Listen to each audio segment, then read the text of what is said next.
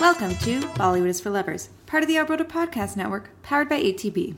I'm Erin Fraser. And I'm Matt Bose. In this episode, we're discussing tortured musicians and the women who love them. First up, Ranbir Kapoor must live a life of pain in order to imbue his music with emotion in Imtiaz Ali's 2011 romance, Rockstar. So much emotion. Then Aditya Roy Kapur, speaking of emotion, tries to pull himself away from the bottle long enough to launch Shraddha Kapoor's singing career in Mohit Suri's 2013 Weepy Aashiqui 2. Finally, Ranveer Singh desperately wants to impress rapper Nas in Zoya Akhtar's newly released gritty rap drama, Gully Boy. Before we begin, we would like to respectfully acknowledge that we record this podcast on Treaty 6 territory, traditional lands of First Nations and Metis people. We'd also just like to give a disclaimer at the top of the show that due to the content of some of these films, we will be discussing uh, substance abuse and alcohol addiction, as well as domestic violence. Yeah, lots of it. Well, some of it. Yeah. Uh, welcome back, lovers. It's our first regular episode of 2019, and we're discussing a brand new release that is uh, firing, lighting up, fi- firing up the box office, lighting up the box office. Yeah, it made 77 crore. Yeah. I saw today. Yeah, First I week, hear That's good. Will Smith is a fan. Yeah, yeah, we saw the little video of Will Smith uh, digging the movie. Yeah. Um, but before we get to Gully Boy, uh, And also two other movies that we have to talk about for some reason. yes, uh, we have a new review, Matt. Oh, no way. Yeah, we're starting off uh, the new year with a new review. This comes from the US iTunes store, and it is from Chocoholic67. Nice. Chocoholic67 writes, I listened to my first, but not last, Bollywood is for Lovers podcast today. My introductory episode was the 2018 year in review. Oh boy, that's quite the uh, starter. Yeah. Thank you for sticking with us in that Yeah, episode. I saw many of the movies the host re- reviewed, but not all, and I took notes on the films the host recommended that I had missed. I have heard so much about Raazi. I really need to move that up on my priority list. True. You do, Yeah. Chocoholic 76. You do. It's Yeah, very good. Chocoholic, get your head in the game here. Based on the banter between the hosts, I feel like they have similar taste to what I do in these films. It may well be the common Western lens we are watching through. When my daughter and I get together to watch Bolly movies and we stop to critique plot or pacing or whatnot, we have long call disclaimed our criticisms as our unwanted Western woman opinion. Hmm. These critiques are like our own unrecorded podcasts. Hmm. Anyway, I have only ever listened to one other podcast, and that is another Bolly themed show called Kadan by You Podcast. The Kadan Show, yeah, it's good stuff. Shout uh, out to uh, Awesome Bernie and the the uh, the crew over there, Mm-hmm. slogging through the uh, the '90s and 2000s output of the various cons, so you don't have to. which I try to keep up with on its bi weekly podcast basis. Look forward to each new show and listener opinion poll when offered. It is through social media links to other Bolly loving podcast listeners of Kandan that I linked over to this show. If today's show sample is representative of the whole, I will be adding Bollywood is for Lovers into my Bolly podcast rotation. Thanks for the fun. I look forward to your next offering.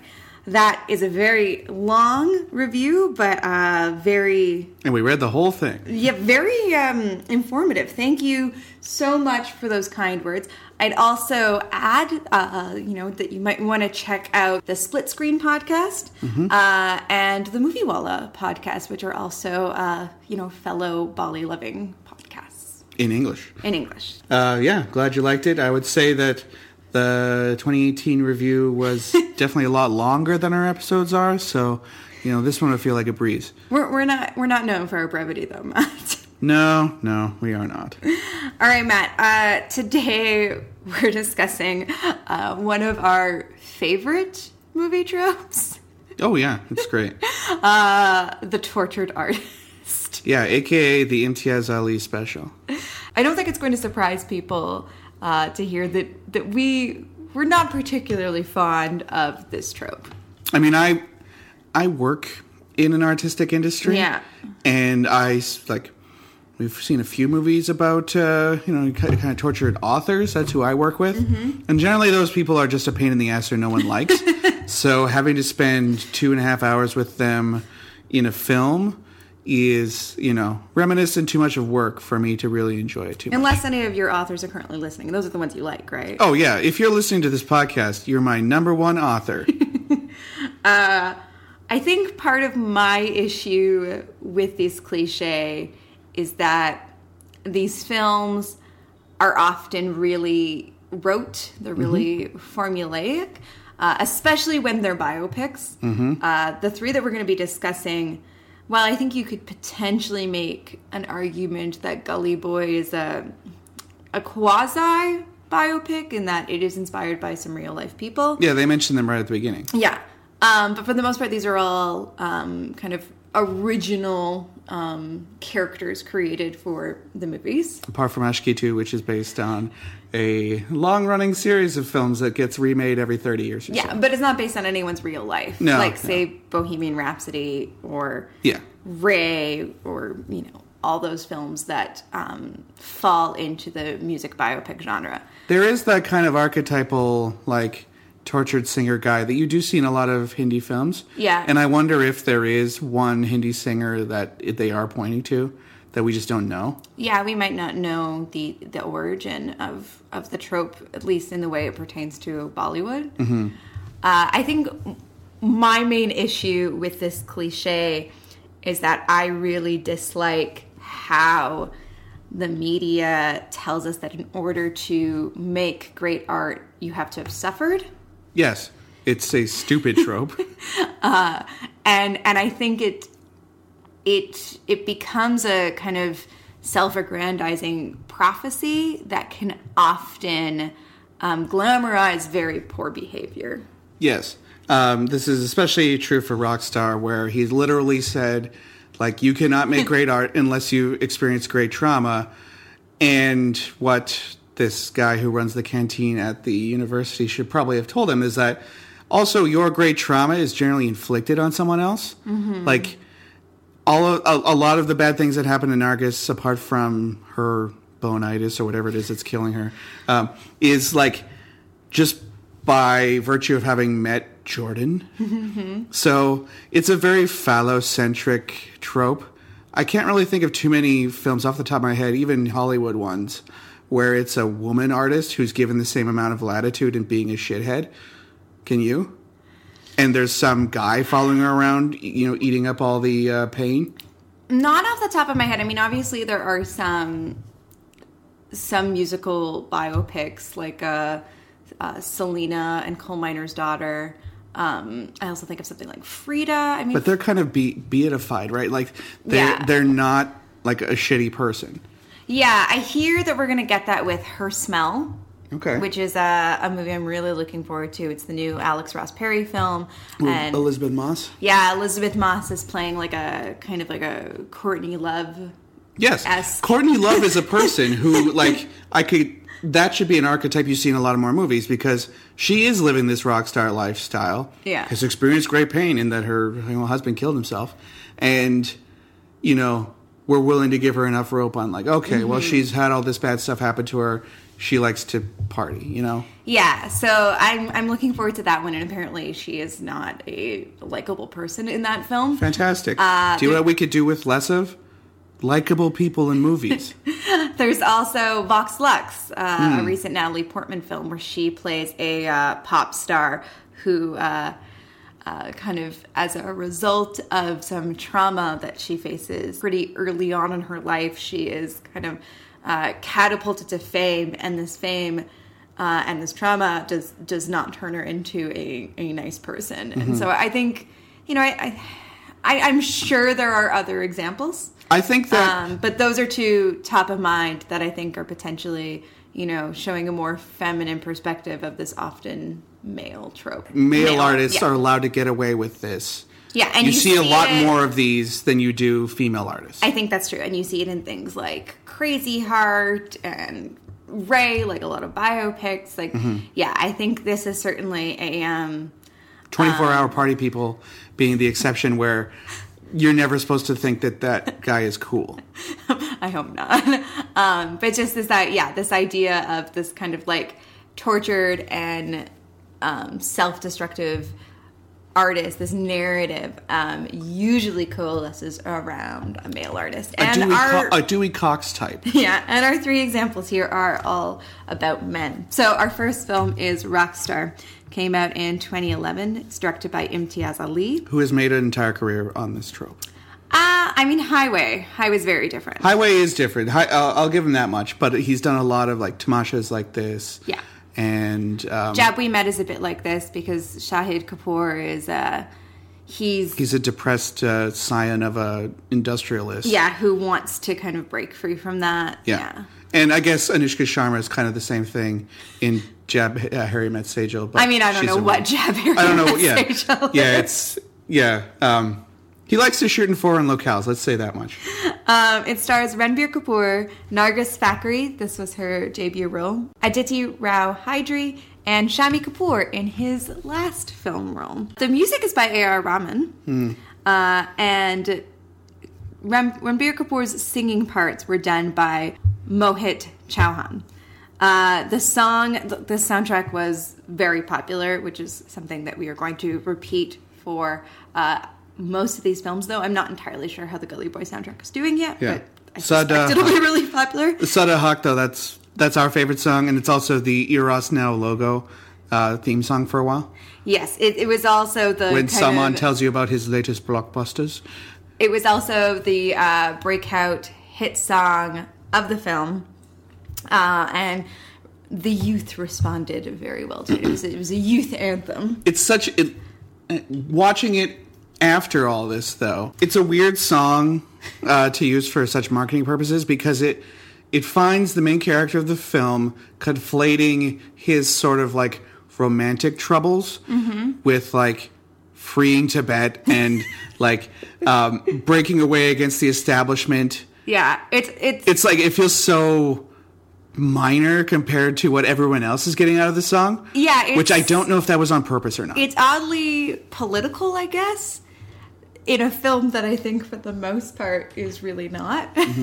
uh, so the film was nominated for eight film Filmfare Awards, including Best Film and Best Director, and it won five, including Best Actor and Best Actor Critics, okay Best Music, Best Lyricist, and Best Male Playback Singer. You know, the music is the best part of the movie. Yes, the music is certainly the best part of the movie. Now, as you know, Matt, I watch a lot of Coffee with Karan. You do. I love Coffee with Karan. I usually leave the room because I find it kind of insufferable. Fair enough. Fair enough. Uh, it's you know it's not for everyone, but uh, I think it's really enjoyable. And on Coffee with Karan, Karen Johar during his rapid fire often asks his guests to rank people. So Mm-hmm. Actresses by looks is a common one. Yeah, it's stupid and reductive. as well Go as on. actresses and actors by talent. Uh-huh. And one thing that frequently surprises me is that people will put Ranbir Kapoor at the top and talk about his performance in Rockstar and how it blew them away. And this has always surprised me because I remember hating Rockstar when we watched it The first time. the first time. And so I was interested to revisit it partly because people keep mentioning it as as being great. And I, I found this movie insufferable the first time we watched it. He can be a very good actor. Jagga Jasoos, awesome. Barfi, Yeah. awesome. Yeah, Jawaani Hai Deewani, fantastic. They also frequently mention Barfi. yeah. But Um, in this, even even Tamasha, which is a very similar character, yeah. I would say I would prefer Tamasha. Same director, even. Yeah, no, Tamasha's better. Yeah, Uh, he's got more going on upstairs, basically. unfortunately, revisiting this movie, I don't see it. So it opens, uh, we're in, I think, Italy. Yeah, I think he's in Verona. Ranbir Kapoor is like a mess. He's getting drunk. He's Getting late into for his concert. He got into a fight with He's a bunch just- of constabularies playing, I don't know, some card game. He's just a mess. And then we flash back to him in his college days, and we see Horrible him, haircut. Yeah, Dressed like a super nerd. we see him as No like, wonder he hasn't gotten laid. yeah, yeah, as a as a nerd who is like trying to busk and entertain people with his music. Yes. but no one is interested. Sidebar.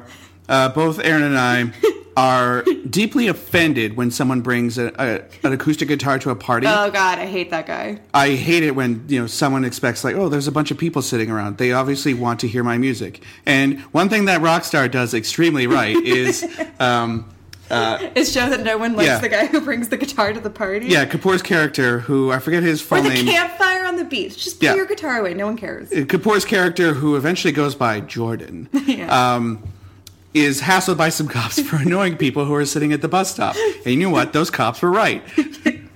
Yes, this is a moment we actually enjoyed in the movie. Yeah. Uh, his mentor at his college then tells him Who that- runs the college canteen? Yeah. Then tells him that uh, he'll never be a great artist like his idol, Jim Morrison, Mm-hmm. um, because he hasn't lived a life of pain. Talk about a great guy to uh, you know base your entire life around. Jim Morrison, that And- classic, you know, not member of a shitty band. In walks. You don't like the doors? I think the Doors were good in Apocalypse Now, okay. but like, come on, Uh, most of their songs were dumb bullshit. I know nothing about rock music, so I'm staying out of this conversation. Go on. Uh, in walks Nargis Fakhri, who is a dancer. He is told that she is the hottest girl in school, And he just ins- believes that. He believes that and says, "Oh, well, if I'm gonna if I'm gonna get my heart broken by someone, it might as well be the hottest girl in school who doesn't know who I am, doesn't Yeah. care about me at all. I'm just immediately going to say I'm in love with her and get my heart broken." So- and the the movie does adequately say that this is a stupid idea. I think. Yeah. Later on, once she gets into him, that's where it starts to lose me. So he starts to court her, and He first, tries to yeah. by walking up and saying, I'm in love with you. and at first, she is not at all interested in him. Rightfully so. Um, partly because she's engaged to be married. Yeah. But then she kind of warms up to him and essentially uses him as a way to kind of escape her own oppressive environment and just like live a little. Yes. So they go to like a sexy movie. She and- wants to do chea- drunk. She wants to do cheap things. Yeah. They become Also annoying, and this is a trope that in real life uh, pisses me off because I think it's often used by abusers, uh, is that uh, Ranbir Kapoor's character uh, says he gets drunk. He splashes a little bit of uh, booze Oh, on yeah. himself and throws away the drink, and then pretends to be drunk. And that's like a creepy move. If you're going to get drunk, go get drunk. Yeah. If you want to pretend to be drunk, join a drama class. He's just trying to fit in. Uh, but that's that's creepy though. But she notices it and calls him out on it. Yes. So then he actually has to drink. But like that that's a way that like men who want to prey on drunk women often Oh, yeah. will just pretend to be drunk like oh I'm so wasted right now when in fact they're in full possession of their faculties and looking for consent with people who aren't. Yeah, Which I, think is bullshit. I would say the gender politics in this film are not progressive. You think? So, anyways, We're a little incensed by this film. Yeah. Also, I'm drinking lots of Red Bull to stay awake because, in true rock star fashion, we drank a bunch of wine and fell asleep yesterday and didn't actually record the episode. So this one's coming in hot. all right. So she warms up to him. He eventually attends her wedding, and then she goes off to live in Prague. Uh, losing her has kind of given him the spark that he needs. He finally is able to write a song. Finally signs a record deal and catches the eye of Aditi Rao Hydari, who is kind of a journalist who phases in and out of the film. She's profiling him for some show about like new artists. Also of note, um, if the movie's thesis is true that he has to suffer heartbreak in order to make real art, how come we have to listen to a bunch of his songs before he suffered the heartbreak when the movie itself is saying that these are bad? I don't know. Like, I can we just know. skip to him being good? I don't know. So, anyways, he doesn't get along well with the head of the record company. Who is a hilarious stereotype of like an out of touch, Yeah. rich, uh, like creepo um, record exec. I like that a lot. He, they did a good job. His crazy outfits are the best part. But then we find out that uh, a group of the artists are going to Prague, which Mm-hmm. is where Nargis Fakhri lives. So, of course, Ranbir Kapoor, Kapoor tries to, or sorry, Jordan. Yeah. Jordan, Jordan. tries to get sent to Prague. He doesn't butter him up. He says, "I'll sign literally any stupid contract that locks me into like a lifetime of servitude for you. I just need to go to Prague." Yeah. When he could just buy a ticket on a plane to go to well, Prague, he might need presumably. a visa and something. I guess, but yeah. So he gets to Prague. Of course, looks up Nargis and they begin an affair. Um, she. Mm-hmm. I thought that part of the movie was actually pretty good. Like it's okay. them yeah. reconnecting and her rebelling against her husband, who is apparently just fine. yeah, he seems fine. Yeah, he's just boring. Yeah. Unlike you know Jordan, Mm-hmm. who uh, now that he's got the pain inside of him is not boring. He doesn't want to leave Prague when kind of the when everything is over and and Nargis, I don't know, comes to her senses, I guess, and breaks up with him. So he breaks, he like misses his flight and breaks into her home, Gets arrested. gets arrested, and then this gives him like this bad boy image, Yeah. and he goes on to pour his heart and soul into this album that skyrockets him to fame. Isn't it called restricted or something like that? Uh, Revoked. Yeah, something like that. And it's like him behind bars. I don't Yeah, remember the title. and this is where the Sadda Haq comes, song comes from, which is a decent song. Yeah. Yeah. Uh, once we know like the reasoning behind it, though, it's lacking somewhat. Yes. And then from there, it, you know, he continues to be a disaster. Meanwhile, Nargis discovers that she's dying.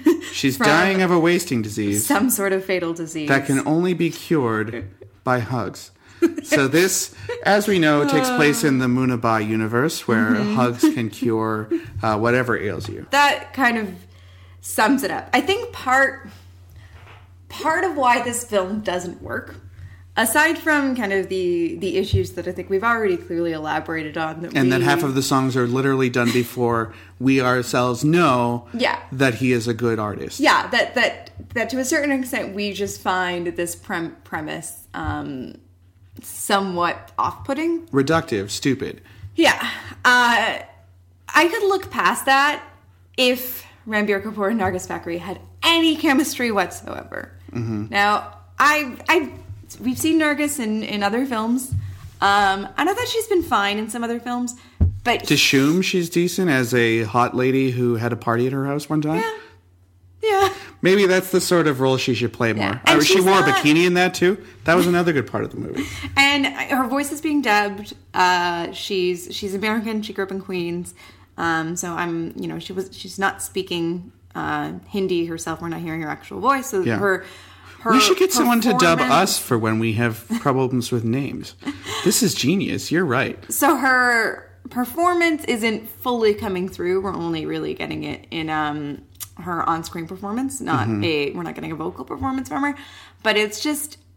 I find it, I find her really flat. Yes.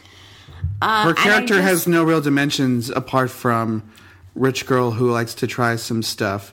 But it's not And even there's no there's no spark between her and Ranbir No. Kapoor. You know, like it just like Mm-hmm. if she was getting like a sick pleasure out of hanging out with poor people in skeezy bars, that does not come across. It's just that she wants to go do some things. and everything just comes so easily for Jordan. Mm-hmm. Like I don't know. I just It's because of all the pain. He's accumulated Right, enough because of all the karma through his pain for the universe to throw him a bone. Yeah i just i i will say you know the movie is beautifully shot it looks really good Yes. um you know Imtiaz Ali is is known for his gorgeous cinematography they did a good job on the stage shows apart from the uh, cheap looking Mm-hmm. Jordan logos, which just use an off the rock, uh, off the rack free font you can get online. Ask me, I'll show you. Mm-hmm. Um, I forget what it's called, but it's like cowgirls and somethings. Um, but like the actual stage show looks kind of cool. yeah Uh, but i just like i don't know i He don't- dresses like uh, uh, Am- Aamir Khan's character in uh, Thugs of Hindustan by the end. Oh, yeah. kinda- he has a crazy look. but He's This- kind of piratical. the styling is pretty interesting especially as jordan becomes more and more famous Yeah, he turns more and more into Jack Sparrow. but yeah i just i really can't get over you know some of these hurdles i have with this kind of basic premise and i don't think the film does enough to win me over for me the weaknesses far outshine the strengths Yes, we were just complaining that characters don't need to be likable Yeah. in order to be the main character of a movie. but they don't need to be dirtbags no, but this guy isn't even a dirtbag. Like, there's no ramifications to his actions. So while he does dirtbaggy things, really nothing comes about. Mm-hmm. And um, like we're not even getting a, a sick thrill ourselves, uh, a, a sick thrill ourselves of the shitty things that he does. It's just a bunch of things happening in- order for little or no reason, and there's no reason for us to be emotionally attached to the character. But who do you find more annoying? Ranbir Kapoor's character Jordan in this one, or Ranbir's character something in Ae Dil Hai Mushkil, which is also basically this archetype of oh I have to um, fall in love in order to become a great singer. But in that one, he hooks up with Aishwarya Rai, and then annoys Anushka Sharma literally until she dies. I I think I find I think the songs are better in Ae Dil Hai Mushkil. I think I find him more annoying here. Uh, I'm not crazy about Ae Dil Hai Mushkil, but at the very least, I don't think the issues in that film are the performances. Yes, the issue is that having met Aishwarya Rai, the world's richest and most glamorous poet, living in Hungary, I think. Yeah, This is as good Austria. as Austria. Austria, This is as good as any man could ever do in their entire life. Just stop it there. Like, if that person is interested in you, if you do not take her up on this offer, you are the stupidest man alive, and I no longer want to watch your film. Okay, Nargis, I could take or leave. so but this movie is very frustrating. yeah, it is very frustrating, and uh, It's like Mr. Holland's Opus in that you you spend this whole movie like, oh, he's got to be like creating some amazing song, like that'll change my mind and make me care about this person. But his songs are fine. Yeah, yeah. I, I will say actually, of all the soundtracks of these three films, this one is actually my least favorite, which Mm-hmm. is surprising because I, I do I do quite like A.R. Rahman. Mm-hmm. Um, I don't know if like it's a very rock score, um, and the songs are all very rock based, and you know, rock isn't necessarily my thing, but I also don't know if like it's where A.R. Rahman shines either. And possibly there's an undercurrent of like, again, Hindi male singer fronted band mm-hmm. that we're just not getting. Yeah, Like this could be based on a popular guy that we just don't know. you know, unfortunately, this one doesn't work for us. I will say, you know, we've liked some other MTS LE E films. We love Highway Highway. is an amazing movie. and I think Jab We Met is an all-time, all-time classic. For a romantic comedy, Oh, yeah. Jab We Met is super fun, and it it uses this sad sack main guy Mm-hmm. and a not quite manic pixie dream girl archetype who he bounces off of. Kareena Kapoor's got a bit more character than that, but he's using these archetypes in a way to make a fun movie and give them a bit more depth. Whereas Nargis is given no depth, and Jordan's Mm-hmm. depth is kind of like insulting to your um, perception of reality. Like, Yeah. yes, sure, you get having a sad life And I think could lead to some, uh, you know, interesting artwork, but it's not necessary, and also make some better artwork. and I think also insulting to people who actually do experience, you know, trauma and pain. Yes, people people with traumatic and painful lives. Here's a spoiler alert. Are generally too busy dealing with their horrible lives to have time to create great art. There's there's kind of a gatekeeping there, especially in you know the literary world, where unfortunately, if you have time to go get an MFA, yeah. you are much more likely to complete your work. Whereas if you're living paycheck to paycheck and having a sad life, much like Murad and Gully Boy, But yeah, this is something that actually comes up in Gully Boy. yeah, Yeah. Um, someone like that, it's really a huge crapshoot if you're able to do it. Like J.K. Rowling's one of the big exceptions of you know single mother, divorced, working shitty jobs. Like she's able to hit the jackpot. Most people, unfortunately, don't get to have that chance. Well, that brings us to Aashiqui 2. Oh boy. Aashiqui 2 came out in 2013. It's directed by Mohit Suri and stars Aditya Roy Kapur and Shraddha Kapoor. and a cast of thousands of extras, or maybe 50 extras. We got in a lot of trouble last time we discussed Aditya Roy Kapur. Why is that? We were discussing. Why did we get in trouble? Because we were talking the history's greatest actor. Uh, Matt and I are not fans of Aditya Roy Kapur. Uh, now you know if you weren't already aware. Again, y- Ye Ye Jawaani Hai Deewani, he's good in that one. He's pretty good in that. Yeah, he's pretty good in that. He's Uh, a good he's, a fine- good supporting player. He's defined in Daawat-e-Ishq, but pretty much everything else we've seen him in, we find him pretty flat.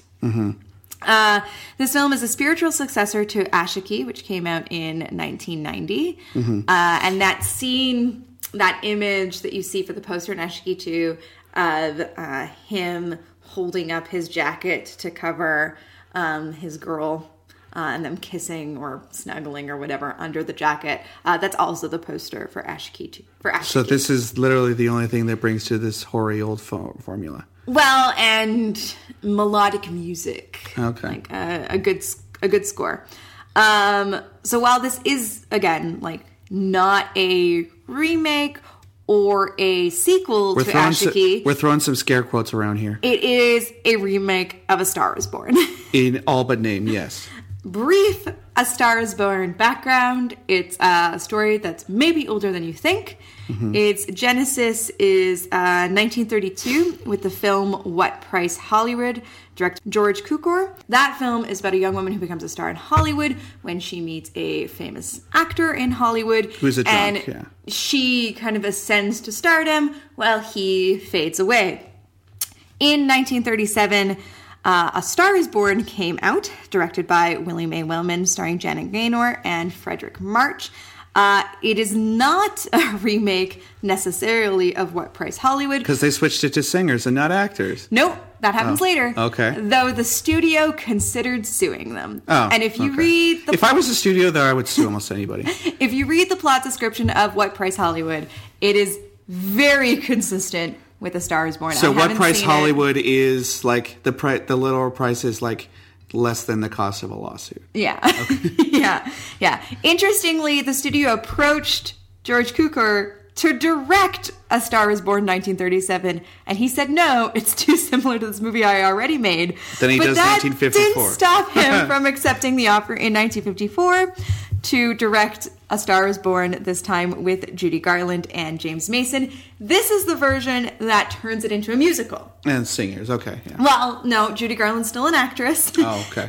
she and James Mason are still in Hollywood. And then in 1976, Frank Pierson turns it into being about the music industry Yeah. with Barbra Streisand and Kris Kristofferson. Yeah. That movie has a terrible reputation. yeah, yeah. I haven't seen that one, but you've seen the new one though. Yes. And most recently, Bradley Cooper has remade it with himself and Lady Gaga. It's up for a bunch of awards at the Oscars. Deserves to win a bunch and potentially won't. Uh, it is very good. Yeah, I haven't seen this one, but It's excellent. Everyone very keeps good. telling me that uh, it's really good. So, And I due to my idiosyncra- i- idiosyncrasies, I probably won't see it for a really long time. I am a noted Bradley Cooper skeptic. Yeah. Like I've never liked the guy. What about in Guardians of the Galaxy? He's fine. I mean, he's a talking raccoon. Is it because you don't have to see his face? He's a talking raccoon. I think the only thing that I've ever really loved him in is Wet Hot American Summer. Mm-hmm. Um, but I, I was, I was legitimately blown away. I'll say- by A Star Is Born. I No- really loved it. He's not bad in the A team. I didn't. I mean, he's not great in the A team, but you know, he was fine. Yeah, no, I, I, I think A Star Is Born is exceptional. So there you go. This is, uh, oh, I guess. And do the producers of Aashiqui 2 ever mention that like this is a direct sequel or remake of this? No, they never do. Uh, so I guess Aashiqui 2 would be like the fifth remake of A Star is Born, and Bradley Cooper's is the sixth. Am I counting that right? Yes. Yeah. Yeah, because there's four actually named A Star is Born. Okay, perfect.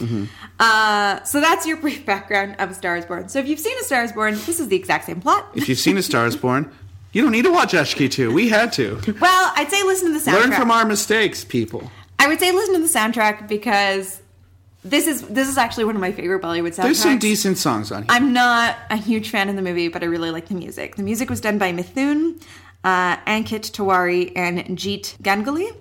Uh, and the songs uh, Tum Hi Ho and Sunn Raha Hai, I think, are exceptional. Wait, Um, wait a minute. Wait. And both. This was nominated for four Filmfare Awards? Yes. Are you wait. kidding me? And both songs uh, have proven to be very popular, especially Tum Hi Ho. Again, songs that appeal to the youth. Okay. um, yes, it was nominated for four Filmfare Awards. I was a youth once. including Best Actress for Shraddha Kapoor. It's rather shocking. Um, and it won two Best Music Director and Best Male Playback Singer Okay. for Arijit Singh. I think those are both deserved. that makes sense. I don't know about the best actress thing. All right. Yeah, I don't know about that. Uh, do you want to set us up the plot of Aashiqui 2 Oh, so I can stop talking? Okay. I don't remember his name. Was it RJ? I think it's RJ, yeah. Okay, so uh, Aditya Roy Kapur plays a singer named RJ whose career is on the downswing. Uh, he has an alcohol problem, and when the movie opens, we find him in Goa doing a concert that kind of goes badly. There aren't a lot of people there, and he kind of flips out on stage and uh, runs away. Um, notably, he doesn't pee on the fans like in uh, um, Udta Udta Punjab. Which would have been at least a statement. Yeah. Um, and also, Udta Punjab's maybe a better version of a uh, tortured artist movie than definitely the first two here. Mm-hmm. Yeah, I think we do eventually care about Tommy. Um, but anyway, uh, RJ uh, ditches his concert and drunk drives his way through town and almost runs over Shraddha Kapoor, who is transporting, I think it was a bunch of melons. She has a bunch of circular food that falls out of a bag, and she kind of flips out at him, rightfully so. Um, but she's on her way to the bar where she sings every night, and uh, RJ kind of rolls in. She sings at a bar, scandalous. Yeah, sees that she's a good singer, and then kind of hooks up with her. Um, not literally, but he's impressed by her talent and says, "I'm gonna make her a star." That's probably what they said in the '30s one. In this one, he kind of mumbles a bit. Yeah. What follows is, again, like you mentioned, her star on the rise and his falling. They begin a romantic relationship. Uh, they even do they get married? I think they do no, they don't, which I thought was interesting because because that is um, that was one of the big lines in the um, other versions of the story. Right? Yeah, they do. They don't get married in What Price Hollywood. In fact, there isn't a there isn't a romantic relationship between the young actress and the older film director in that film. Um, but in all the other versions, they do get married. So in this one, yeah, they don't get married, but they essentially they're a live-in couple. Yeah, Um, he Scandalous. Yes, he uses his fading connections at the record label to get her a, um, you know, a shot recording.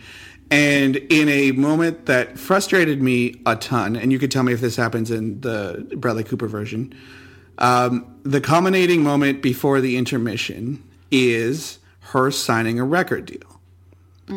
After the intermission, we're finding her at some sort of Indian Music Awards. Oh, yeah, and we don't yeah. get to see her actual rise to fame. Well, We just she goes from nobody who RJ likes into famous uh, celebrity winning awards for her work. We don't actually see her perform really at all Mm. uh, to her adoring fans. I think this might be a budgetary concern, possibly. I would say like the star the Star is Born kind of film structure is you spend kind of the first bit falling in love, which happens kind of very quickly and all at once, mm-hmm. and then um, the second section, kind of the last half.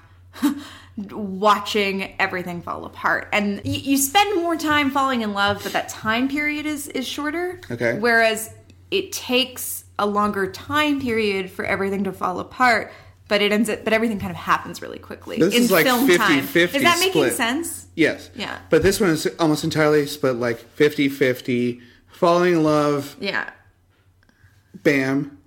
Other half, kind of- other half is decline of Aditya Roy Kapur's character. We don't actually really get a sense of, apart from her living in fancy houses, and we see her from his perspective at a concert while he's sitting backstage. Yeah. But we don't see her playing to adoring fans. We only see like this award ceremony and like paparazzi and stuff. We don't actually get a sense of who she is as an artist. yeah she signs she signs the deal then suddenly you know she's being touted as the next big thing and winning awards there's also this period kind of after they meet when he promises to make her a star and she you know abandons her mm, job Plot contrivance, yes. goes back home to make the movie two and a half hours and then long. he's yeah and then he's been beat up and his like friend is you know like uh, His manager friend covers for him and yeah and, and kind of off, blowing yeah. off her calls Yeah. and so like it's kind of there's like this two month period where she like doesn't know what's going on with him and she thinks that he's abandoned her which is something that happens in other versions of a star is born Okay. where kind of he like promises her fame and then something happens So Judy and- Garland tries to send a telegram and like doesn't work. Yeah.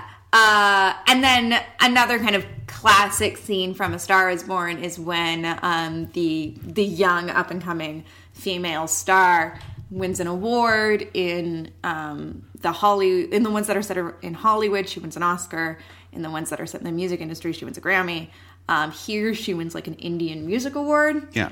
Uh, usually, and and he usually like Flips out, disrupts the the ceremony and her moment to shine. That doesn't it doesn't quite happen the same here. He's like watching her win from the bar and overhears some other guys. But there's some other award that he rocks up and, uh, or they're like they're having a party for her, and he rocks up and Yeah. kicks some tables over Yeah, and stuff. that so happens. it kind of happens, but in a different way. Yes, but all the basic all the basic pieces are here. And Yeah. it does have like the the same ending that you see or similar ending um that you see in um some of the other versions. It's a happy uh, ending, where she like because- takes his name. It's a happy ending because the annoying character is no longer in the film. And the same, it has the same uh, kind of outcome for Aditya Roy Kapur's character that all the other versions have. I assume that people are familiar with this plot that's been remade five times, but you know, so I don't, I don't think it ta- takes a lot of explanation. Why is this version not good? Uh, it's just, it's flat. Like Aditya Roy Kapur and Shraddha Kapoor. I, I'm, are two of my least favorite actors in Bollywood. They're not what you would That call being- like electric on screen. No. That being said, I think Shraddha Kapoor has given some good performances. I like her in Stree. Um, I think she does a good job as the Ophelia character in Haider. Um, I would also say that those films have a stronger um, sense of what they are. Do you know what else is the common thread between those films? What? She's not the main character. Yeah, she's a side character, which That's true. She's probably a better supporting at. character. And do you know what is also the thing with yeah, Jawaani Hai Deewani? What? A Aditya Roy Kapur is also not the main character. He's a good Yeah. side character. And I think, again, like, here Aditya Roy Kapur feels like a tortured artist for the sake of being a tortured artist. Like, he's constantly getting calls from his dad, and his dad is like, Oh, are you okay? Like, how are things going? Like, we never How's really. the alcoholism, son? How's that? well, we never really understand why he's an alcoholic other than just he's an alcoholic. To be fair, there may be some nuance that we're not getting because we're seeing it in subtitles. The best I could guess was that he got famous too young and kind of got like scared and started to rely on booze to uh, keep his nerves from falling apart. but they never really they never really developed that. And so it just becomes this film of watching this young woman continue to support this self-destructive uh, man who doesn't appreciate her. And she just continues to sacrifice herself which is is a theme of this like film arc um you know across these six films. This franchise. but here it feels i don't know it just it doesn't feel earned. I don't think we ever really understand what attracts her to him Apart other from than his being fame. apart from being famous and getting a record deal. but like why she would be willing to give up everything she has worked for for him i don't ever really really understand. And we also don't see her putting the work in to get all of this, you know, fame and fortune. Yeah. It it's literally a finger snap and she's famous now and he's on the downswing. Yeah. We never So actually we never actually see them meet in the middle. so the film just feels very surface level Uh, I'll say that Aditya Roy Kapur, yeah. I don't I don't find him that attractive either. I know that's like one of the things that people love about him is he's very cute. He's hunky. I guess. I don't I don't, really know. see it. It I Hindi don't know. films I just find him so bland. Hindi films have a lot of hot guys out there. Like look around. They Yeah. often don't wear their shirts. Like you can find a, a one who's better at acting. it takes more to impress me than just being attractive. Yes. You have That don't impress you much. You might be a rocket scientist. That doesn't impress you much. Um, Actually, that probably would impress me. Yeah. Well, that's that entire. I don't know about Shania, but it would impress me. I mean, she's also not impressed by Brad Pitt. so yeah, No, there's I like a guy who has I a. don't know if I'd be impressed by Brad Pitt either. I mean, there's a guy who has a cool car. Granted, yeah, you could find a guy with a car, but Brad Pitt and also a rocket scientist. I mean, that's fairly impressive. Maybe. But uh, like Aditya Roy in this film, it seems like he's being an alcoholic because that's what they did in all the other movies. Yeah. Um, and it's tragic. It's tragic, I guess. Again, we also don't see. Maybe this is a flaw inherent in the formula, but we don't also don't see like why did people like him in the first place. Yeah. I mean, I, I will say There isn't like I like fl- I like the music in this film. I, I am more drawn to these songs. There isn't oh like a flash of brilliance or something where you can see like, oh, he sobers up for a while, like he does in this movie. He does sober up for a while, Yeah. but we don't see him like knock out a cool song or something. Like we don't see what we're losing by this guy. No, actually, we just get that ridiculous scene where he's behind the scenes at her concert, and they're like tempting him. Well, there's a guy literally throwing a beer at him, like, hey, hey, Do you want to relapse into alcoholism? Here, Oh, it's beer. so blunt. There's no subtlety. There's also a scene where Shraddha Kapoor says that uh, his addiction is a disease that they will both share, and she will also like succumb to the rages of alcoholism. Like what the f- what? Yeah. That, okay. Okay. Uh, that might also be a translation thing, but that was weird. Matt, before we go to interval, I'm sorry to people who like Aditya Roy Kapur. Um, he would maybe be good in a superhero movie or something, like where he doesn't have to act that hard and can just be hot. Okay, Matt, question. yes. Do you feel that these films glamorize abhorrent behavior? Rockstar, yes. Okay. Uh, Aashiqui 2, no, because I thought that the entire production was pretty slapdash and like couldn't romanticize anything. Mm. It all just looked like it cost like $17. You don't get a sense of their rockstar lifestyle as being particularly interesting or Right. cool Okay. because they just live in a boring house and he has like a bar that's shaped like a guitar, I think. Like it doesn't romanticize it in the way that movies about Hunter S. Thompson, for instance, mm. romanticize drug use and alcohol addiction, because like he's he's Hunter S. Thompson and he's producing these uh, works of art of criticism that have endured. In this, like we see him sing us a couple songs. I think there is a certain romantic quality to his alcoholism. This Maybe a classical romantic, big R, like yes, yeah, he's a this- damaged man. This idea that she can potentially save him. Yeah. Okay, let's take our interval break. Uh, we are going to be playing a sample from Mere Gully, Mein, uh, which is a song from Gully Boy, which is the film we're going to discuss next. A good movie we're going to discuss next.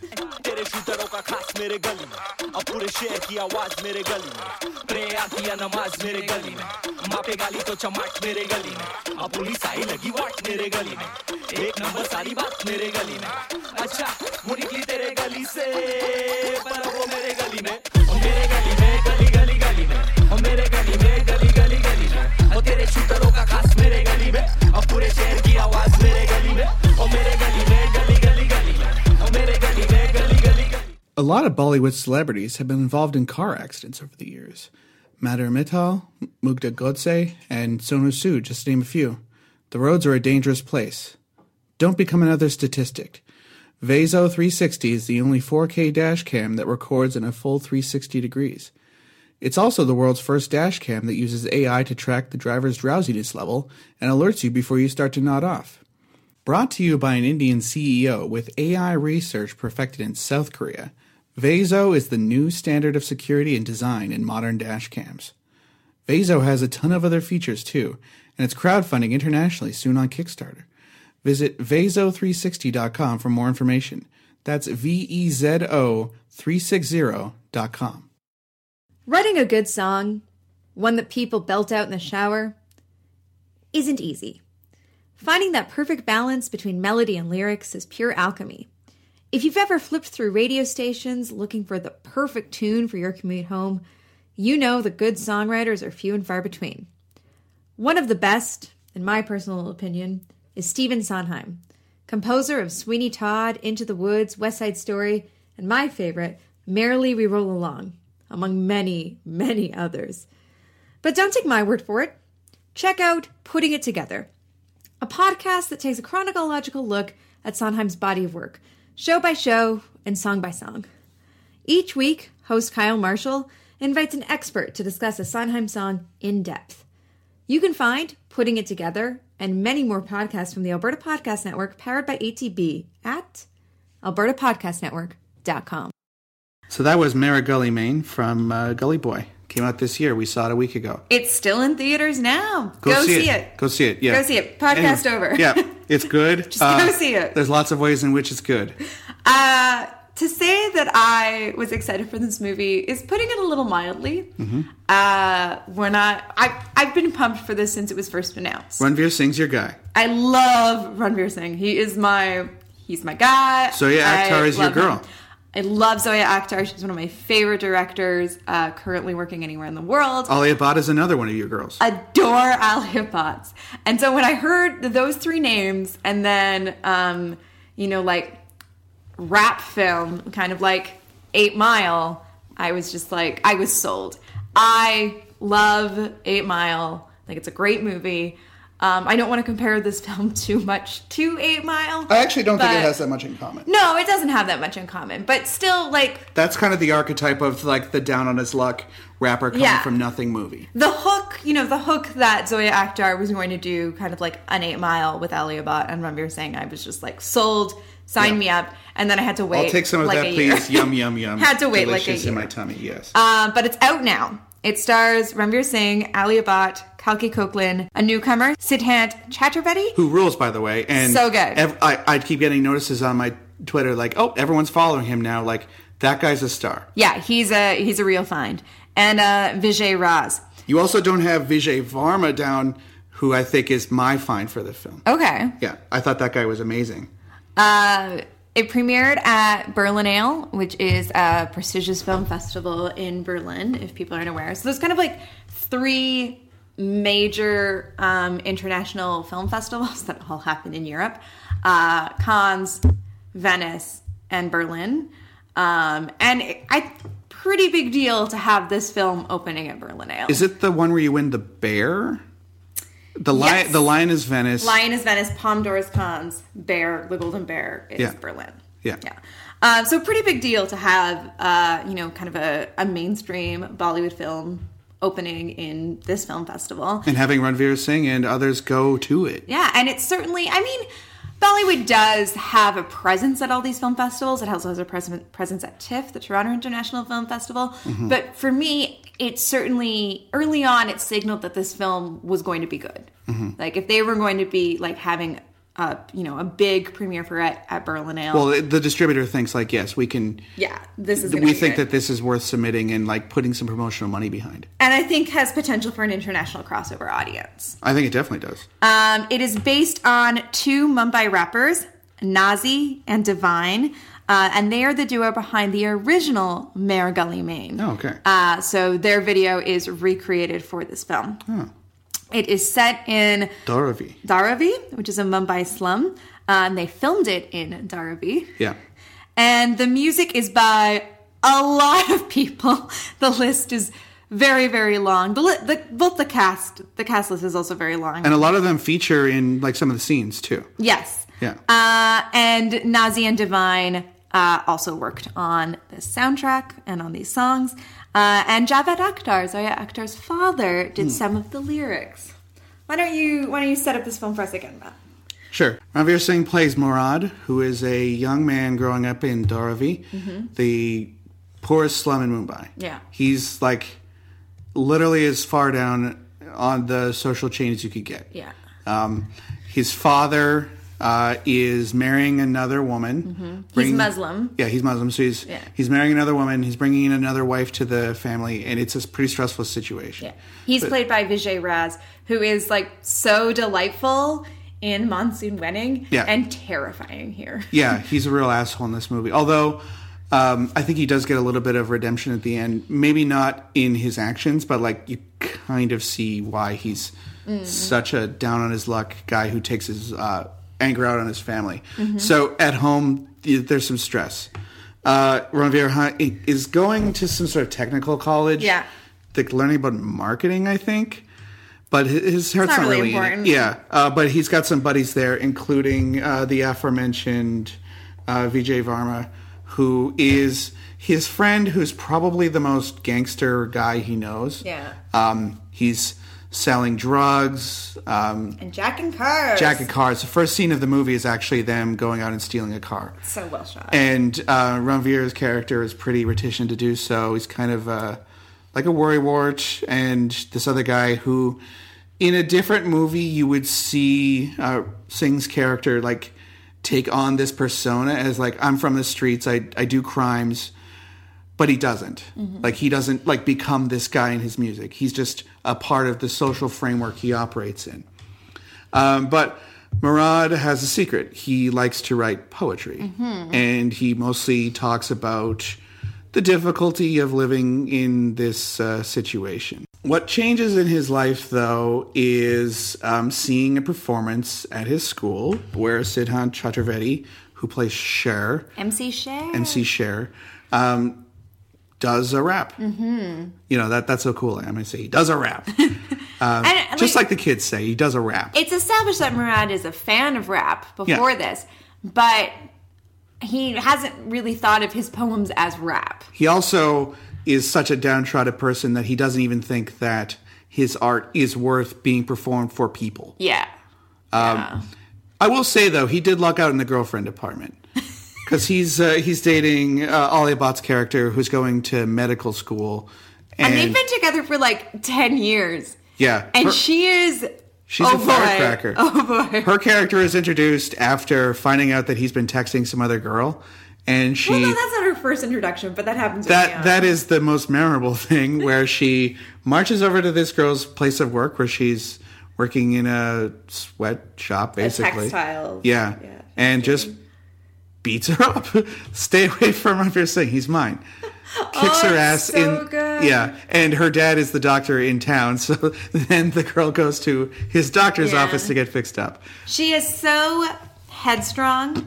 she knows exactly what she wants out of life, and she's going to get it, and she's not going to kind of um, take any flack. She's also a character who would be male in a lot of other Yeah. versions of She's this movie. She's hot-headed. She's definitely like a James Cagney character who just flies off the handle sometimes. Oh yeah, she's very easy to set off. And this is not often a role given to women in films. Yeah, yeah, she is by no means like the the wilting wallflower, kind of like watching her boyfriend kind of become famous and supporting him. I think you know when he first starts to pursue this, I think she's really wondering like, if, is this going to distract him from her goals? You know, and and the plans that she has for them. Mm-hmm. Her goal of getting them both out of there. Yeah. I don't think she lives in the slum. She lives somewhere else because they keep meeting at a bus stop. Yeah. Like she lives somewhere nicer. But her Yeah, goal place is, is essentially to get him out of there and, you know, he can have a job, she'll run her practice, and that's her life. That's Yeah. she's got it planned out. Uh, her character to me is also very reminiscent of Taapsee Pannu in uh, Manmarziyaan, Mm-hmm. another headstrong woman who, uh, in that movie, is kind of saddled with the character that Murad does not want to be. Yeah. He doesn't want to be a flashy gangster type. Mm-hmm. He wants to be a socially conscious rapper, uh, which, yeah, that's fun. But after seeing this performance by MC Sher, he goes to a kind of meet-up uh, rap battle. Rap battle. With MC Sher. He kind of makes friends with him on Facebook and kind of gets in, imbued in this culture. Yeah. And from there, uh, he makes friends with Sher, and um, they become like writing partners and like work together on art. And they record a song. They record a song, put it on YouTube, and it starts getting some hits. And that's where uh, Kalki Koechlin's character comes in as a producer who is Because their beats aren't fresh enough. their beats are not fresh enough. But she's kind of a dilettante in the from the art world. Like Yeah. she's definitely from money. She doesn't live there. She's flown in from out of Well, her her parents live there, but she's studying music. in London In or no in Bo- Chicago. yeah, Chicago. Or was it Yeah. Boston? oh, it might have been Boston. Yeah, she's studying music in the states, and Murad and Sher are just like, there's a whole school of music. That's Mm-hmm. crazy to them. Like that's beyond the pale. You go to school to learn how to get a white collar job. Basically, that's the only thing you could possibly do. I mean, she's literally playing kind of like a white savior character. Mm-hmm. Um, but I think the film is very smart in how it handles her. You know, she she's someone who uh, you know kind of has had everything handed to her. She is fortunate enough to be studying art, and she's only interested in Murad because because of his potential as an artist. and that hot bod though. There's that. Well, I mean, there's a little bit of flirtation and a little bit of spark, and I guess they like hook up. But I mean, she's primarily interested in him as an artist. And there's this amazing scene where he's over at her place and he's measuring He's out measuring out the bathroom in the her place. bathroom. And so I think this. I think him and I had the same idea at that point. Like that room is literally the size of his entire house, Yeah, I think, and that's her bathroom. film is very smart in the way that it handles class. Yes, and I think her And character. so yeah, actor is a filmmaker who's been criticized for kind of you know only showcasing the problems of the rich and famous because Yeah. that's kind of her environment you know Yeah. which you see very clearly with luck by chance which is very much about the movie industry which she Yeah. grew up in uh and so here i think it's very i think she kind of uh, addresses that she it's smart to have a character like that that she could point to and say, "Look, this is an outsider who's coming from wealth, who is experiencing this way of life, much like myself." Um, I would say that I talked about this with Sal Salam on uh, Twitter, but I think that character. I don't know. I don't think we're supposed to take her quite as seriously as she takes herself. Yes, like I her agree. her graffiti is kind of stupid. Yeah, and I her agree. her rebellion is the sort of thing that rich girls can get away with. If Yes. Murad was doing that on his own, he would be right in jail next to his buddy Maggie, getting the shit kicked out. of And so on one hand, she's a she's a foil to Murad, but Murad also needs her. He needs her to legitimize him and to get an entrance Yeah. into into her world. yes, Uh, so she enters the scene and produces a song, Mere Gully Mein, Yeah. with uh, with MC Sher and uh, and Murad, who is now going by the name Gully Boy, Yeah. Street Boy, that a white girl who's kind of just hanging around Sher picks. Sher's girlfriend, I guess. Yeah, another person who appears to be kind of slumming it. Yeah. Um, she picks that name for him. Yeah, and that song becomes popular. Um, okay, so it eventually comes out that um, Nas the rapper is coming to uh, Mumbai, and there's going to be a competition to figure out who's going to be his opening act. yes. And uh, Murad, Sher, all of the kind of rap personalities that we've seen over the course of the film, they all compete to be that uh, that opener, Including some women. including some women. Though yeah. none of them are really characters in the film. but yeah, we'll probably leave it there. I mean, this movie's pretty fresh in theaters. It's Yeah. great, and you should go see it. But like, why is this better than these other two movies? I think because this film, there's a level of authenticity. I think that this is coming from an authentic place, and it's not just because it's um, based on some you know real rappers kind of experiences. I think uh, with the way that it's shot, there is uh, Lots of drone photography showing the sort of Yeah. crazy, cramped slum environments it also kind of gets like down there in the street in the gully. in the gully yeah people are not um they're not glamorized in the way that they're dressed Especially in Like, the video just- that they make for Murad's first song. Yeah. Uh, there's lots of kind of shots of what I took to be real people living there. and i mean to go back to your criticism of rockstar it's so clear to me that that song is like not as good as the stuff that comes later like that song is inferior Yes, to what comes later that's so very clear how he like he progresses as an artist Yes, and yeah, I mean, we're not supposed to think that it's good. Like Yeah. we, you're supposed to enjoy it, but it's also like, yeah, this is the best that that guy in that situation could probably pull off. Yeah.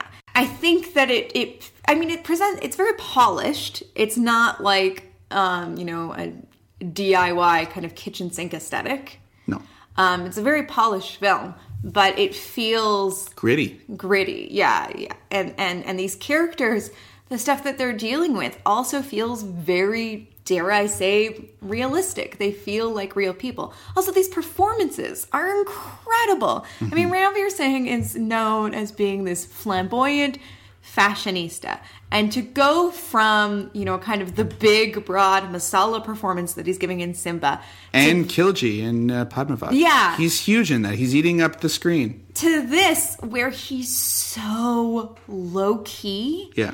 and so unsure of himself it's i mean i don't know Yeah, there's unless- nothing this guy can't do Well, a lesser film would have him do really well at the first rap battle. Yeah. Where in fact this one he chokes he chokes, and this is a plot point. Like the uh, the guys in that like rival crew later on, they're like, oh, it's the guy that choked. We can make him choke again. Yeah. Whereas like he's not like just naturally good at rapping. Yeah. He has to work on it, and we get to see like, oh yeah, your tempo is off. Here's how you get the tempo. Here's how you use your finger and kind of Mm-hmm. the hang loose motion, which I'm doing right now. You can't see. That's how far away you should be from the mic.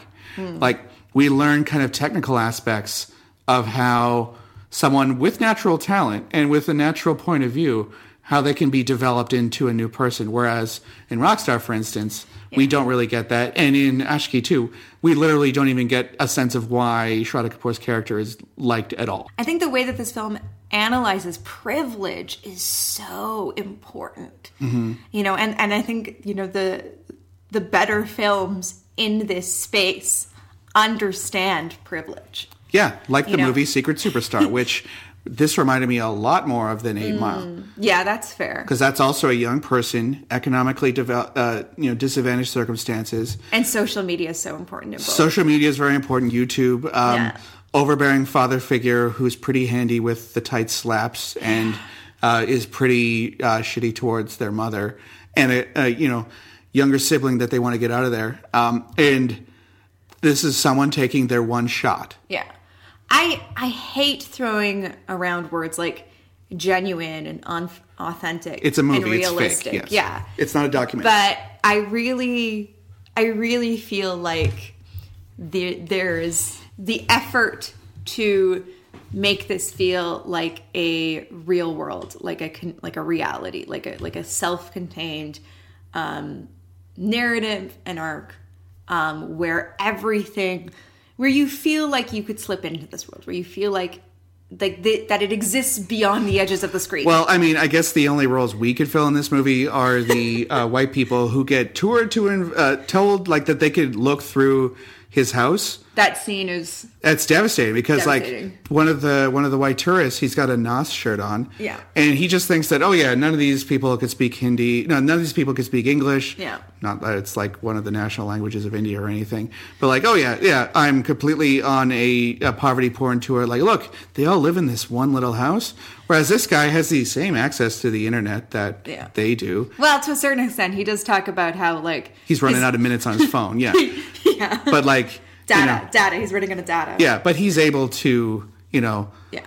learn the same uh, tenets of rap history the same way I could too. Like you just watch the videos on YouTube, and that's so smart to do that. What's more devastating, that scene or the scene when uh, Vijay Raaz brings home his new wife and remember you're saying retreats into the world of his headphones and that music takes over the soundtrack and then one of the headphones gets knocked out and we come back to the street zones. Yeah, that was really good. So good. Diegetic music, it it really works, and also um, it's also fun when he gets the iPad from uh, Alia Bhatt's character and he starts saying his rhymes into it, and his grandma's like, "Quit talking to yourself, Murad." Because that's what a normal person would say if they heard that happening. They're not going to think like, "Oh yeah, no, my son, my my grandson has artistic ambitions." Like, no, you're a slum dog just like the rest of us. Don't think above your station. Yeah. Uh, I want to go back to what I was saying about how it feels like there's a world beyond the edges of the screen in this movie. Um, because one of the things that I really like about it is even though Murad is, you know, the hero of the film, he is the person that we're following. You know, And we're rooting for. we're we rooting actually for have him. Uh, we have, we have skin in the game for this guy because Yeah. we know who he is as a person. we want him to be successful.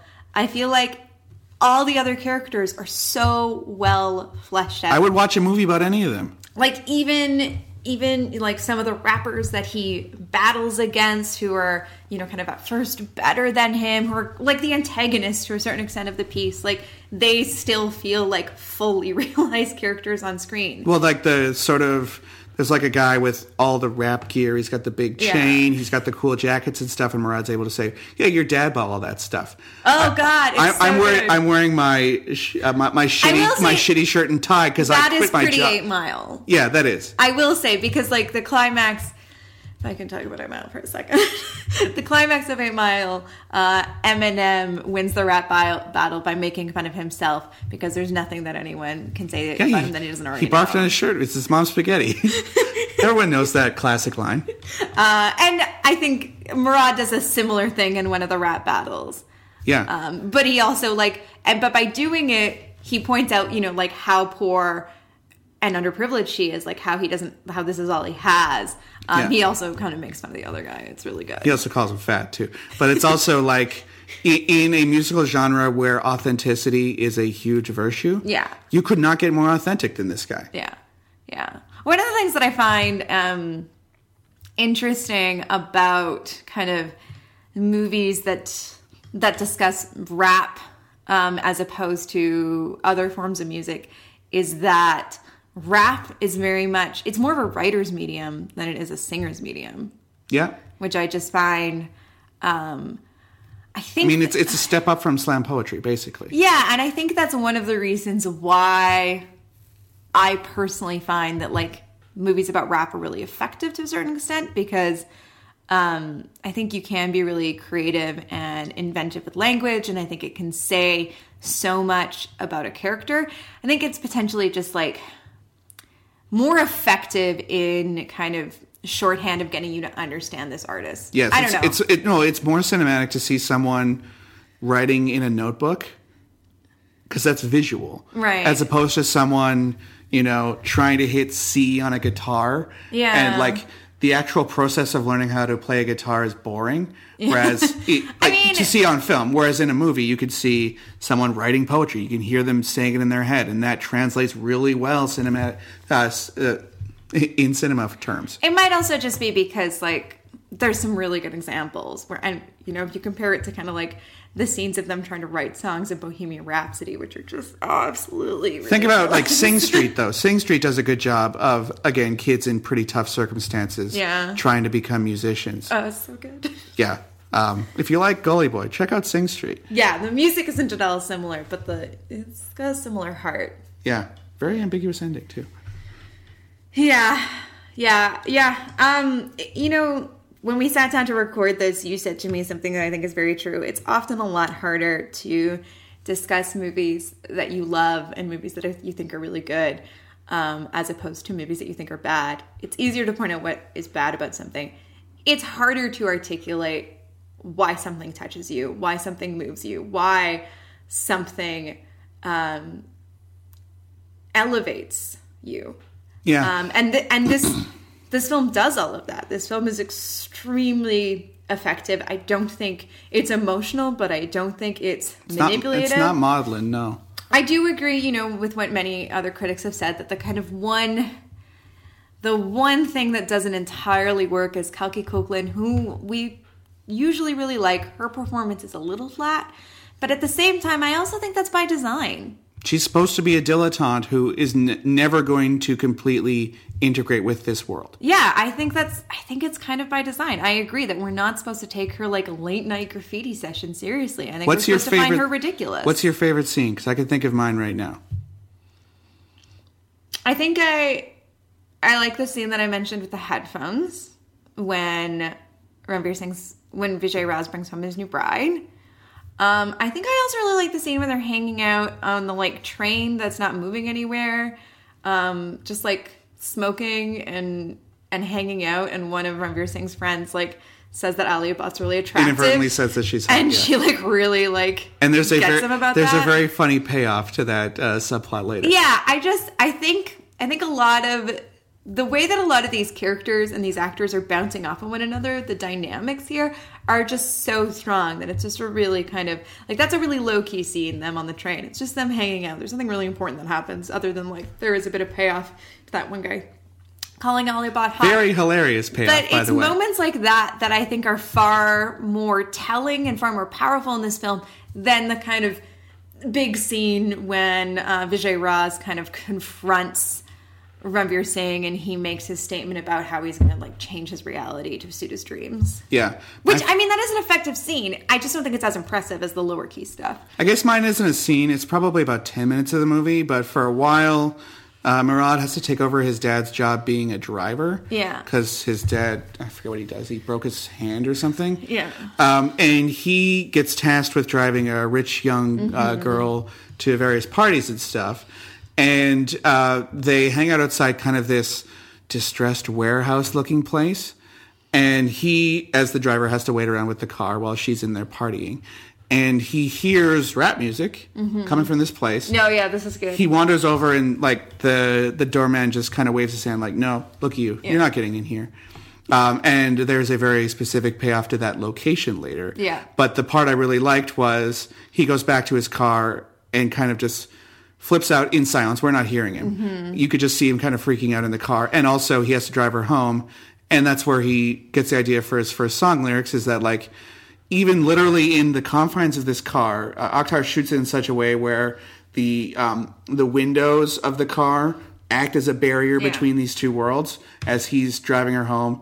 She got broken up with or something by some guy. Her rich person life, he has no idea, but he's he's imagining kind of what it could have been.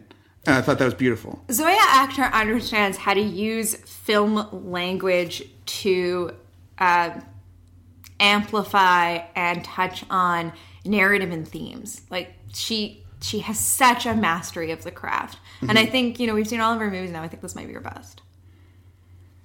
I would say so. I mean, I've liked all of her movies. Oh, for sure. Um, I think I don't know if there's a scene like there aren't a lot of scenes in this movie that bring you a ton of joy.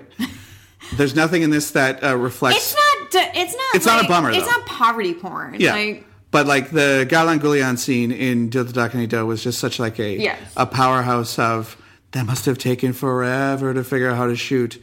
There was nothing that was kind of that guitar solo moment in Mm-hmm. Gully Boy, but I'd say I, I, I mean I probably like Gully Boy better.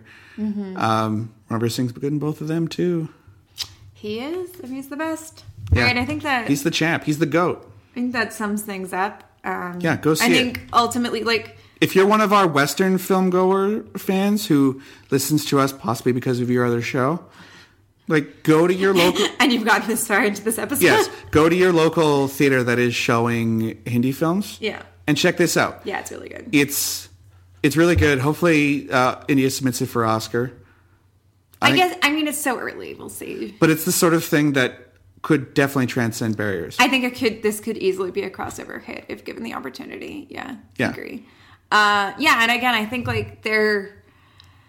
It's so clear who Murad is, and why he's angry, and what he has to say. Like where, like we understand his damage. yes, he's in a socially way- conscious rapper who is not the guy from the Lonely Island throwing things on the ground. Yeah, we understand his damage in a way. That's good Heathers reference. Pat myself on the back. Anyway, Very nice. In a way that I don't feel like um, we necessarily understand, or that I don't feel the movies earn in Rockstar or Aashiqui 2 and a lot of other movies in that space. yeah, All right, that brings us to the end of this episode. yeah.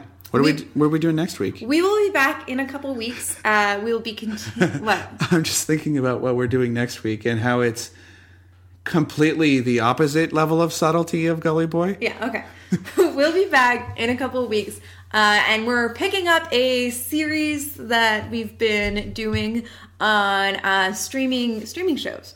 Uh, so typically we've put this in our supplemental category, but we now have a kind of series name. It'll be called Netflix and Dil. Courtesy of your other podcast host, Paul Matwychuk. Yes. Master of puns. Thanks, Paul. That was great. So uh, we will be talking about Mirzapur, the Amazon Prime series. Yes. Do you like violence, sex, swearing? This is the one for you. I mean, I, uh, sure. I like all those things. In the meantime, Matt, how can people keep up with the show? well, uh, Bollywood is for lovers.tumblr.com.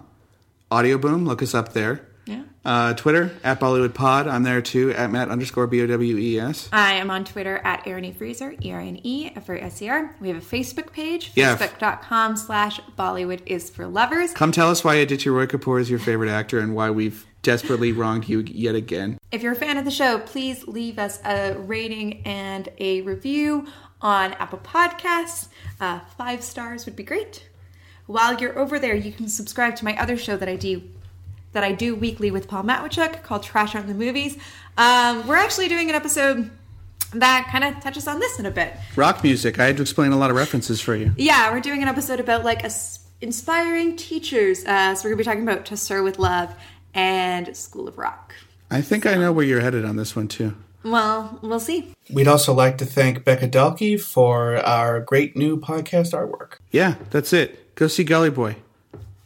I'd love to see it again, honestly. Yeah, I'm sure we will see it again. Yeah. Okay, bye.